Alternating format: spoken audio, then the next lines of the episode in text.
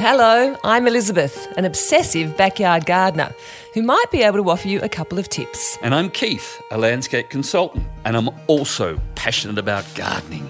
The one thing we both have in common is muddy, muddy boots. boots. Today's topic is a totally selfish one. Sorry about that. Um, I'm going to ask Keith for some garden design advice, and I'm very excited. Now, I have one area in my garden that has been acting pretty much as a halfway house or halfway garden for any plants that for one reason or another haven't worked. And so I've, you know, whipped them out from somewhere and popped them in this particular spot. It, so as a result of that, it is a mishmash of all sorts of things and I need to clean it up. So I'm going to ask Keith where I can possibly start. But just quickly before I do, I'll try to explain the bed to you. It is a triangular shape. One side of the, the bed's up against the fence and it ex- is exposed to the sun for most of the day, which is a good thing. Um, its two main features are a lemon and a lilac tree. And underneath the trees, I have a large number of sedums, some lavender, various salvias, variegated euphorbias and lamb's ears. So I quite like the mix of plants, but the, the, the design is dreadful. It looks a mess. So on top of that, the soil is quite tough in some areas, so needs some work. So Keith, over to you. Where do we start? Right, where do we start? Well, the first thing we do is we start with the soil. Yes. So so what we're gonna, what we, we would do out there is we would have a look at those plants that, that you like out there right now. Um, we've we've got the the old lemon tree, which is um, coming on. It's getting old and, and, and so forth, but it's probably still got quite a few years left in it. Good, because I love it. It is. It's a lovely old gnarly, old, spec- gnarly dude. specimen, so it is good. And, of course, the lemon trees is um, evergreen. Yes. And then you've got a lilac, which is not not evergreen. Deciduous. It's deciduous. That's so, right. So there's a, there's a bit of a contrast of, of, of things that it's you're sort of telling yourself out there with that theme already. The first thing that, that I look at in a garden is structure. Mm. That we will we will get to in a minute.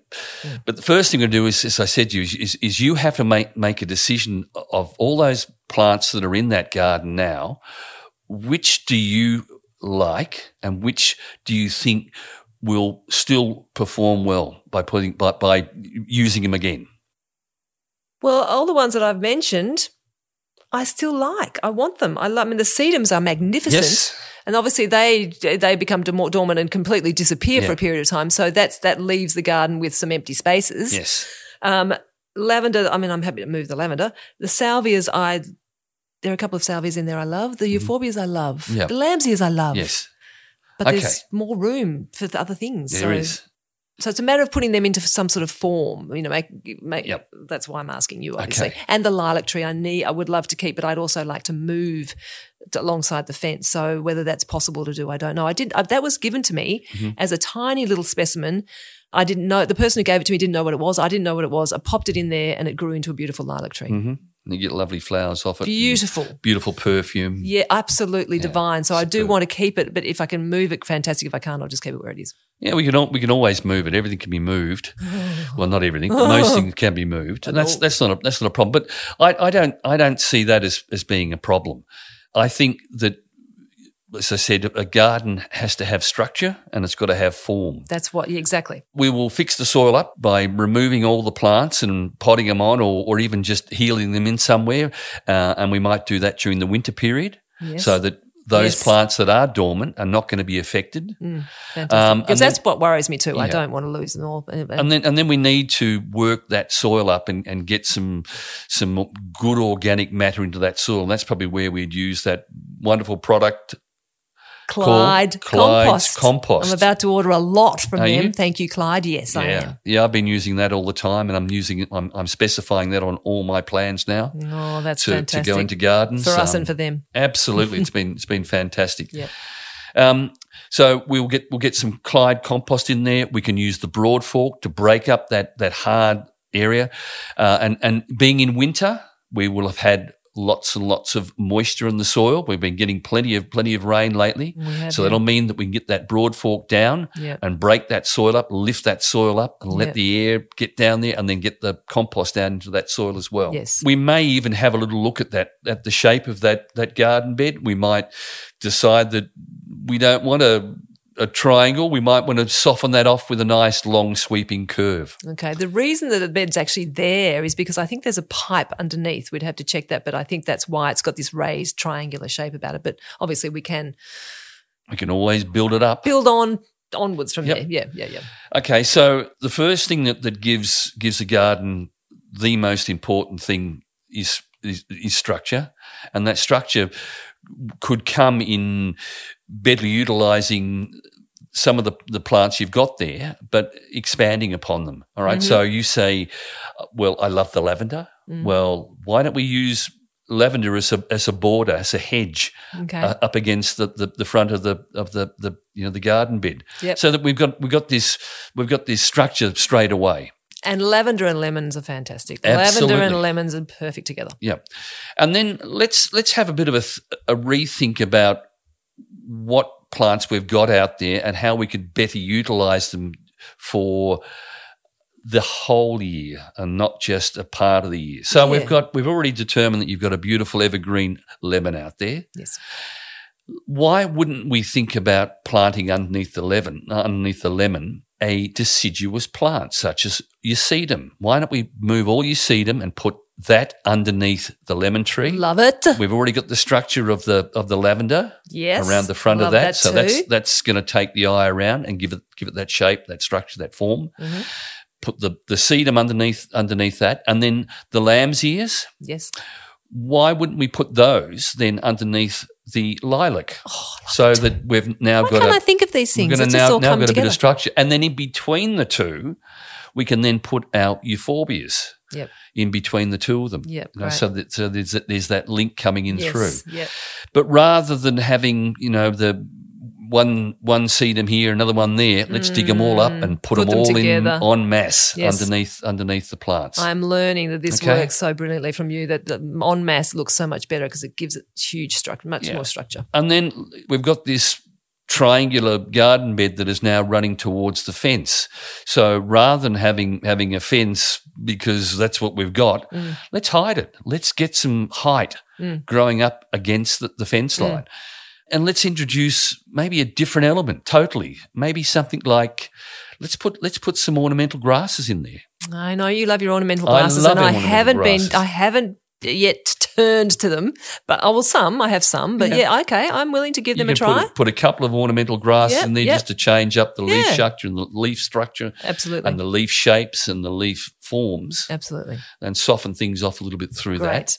I was th- so the lilac though, where the position of the lilac, because I was thinking about putting that against the fence, but then again, as it, as it is deciduous, there won't be then much. Then you're going to have a lilac that's going to be a bit of a stick against a bit of wood, exactly. But if we had that, maybe with the grasses around it or something, yeah. it wouldn't be a bad maybe idea. Maybe grasses at either end, yeah. just to yeah, sort of form exactly. it up.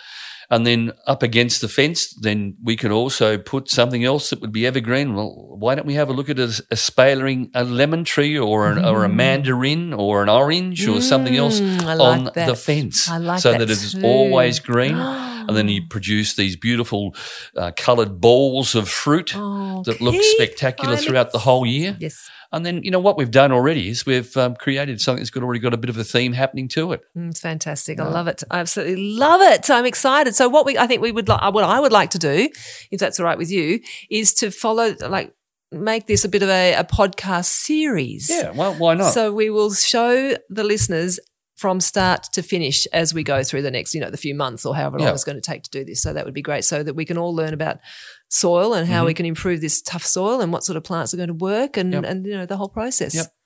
And then the other things that I'd, I'd like to eventually do here with your garden is to get away from this openness that you have. I like a bit of openness and Keith doesn't. No, no, no. no I, I, I, I love openness too, but I also like the effect of of saying to someone, mystery. What is behind here? Yes. What What is it? The greatest Australian garden designer that we ever had, Edna Walling. Yes, we know Edna. Every time I sit on the drawing board, uh, she is there in my mind there, saying, saying, saying to me, Keith, a garden you can see all at once is not much of a garden at all. Oh, that's not very nice. Oh, well, that's I like true. My garden. It's true. If you can walk into someone's front yard and, and there's not enough interest there to, to drag you around that garden, then your garden really needs a bit of help. what I, I said to you many, many moons ago you about did. your front yard yes. was that, that along the edge of the driveway. Yes, I know. I would put thuyas all the way along there. What are, what are they called again? They're called thuja. Thuja. T H U J A, thuja. Thuja. Mm. Um, the variety I would put along there is Thuja occidentalis 'Smaragd', planted at, say, seventy, seventy centimetres apart, will form a dense green hedge, but the only not very wide and not very high. Okay, so and then I have a gap in the middle of that that acts as a doorway, so yes. that so that from the fence it would be a, be the thuyas all the way along, and then there would be a gap that as you walk past, you look in and see the beautiful garden you've created in there. Thank you very much. Wants to draw to, to draw you in there to say, Absolutely. Come and have a look at all the other beautiful things I've got in this space. Okay.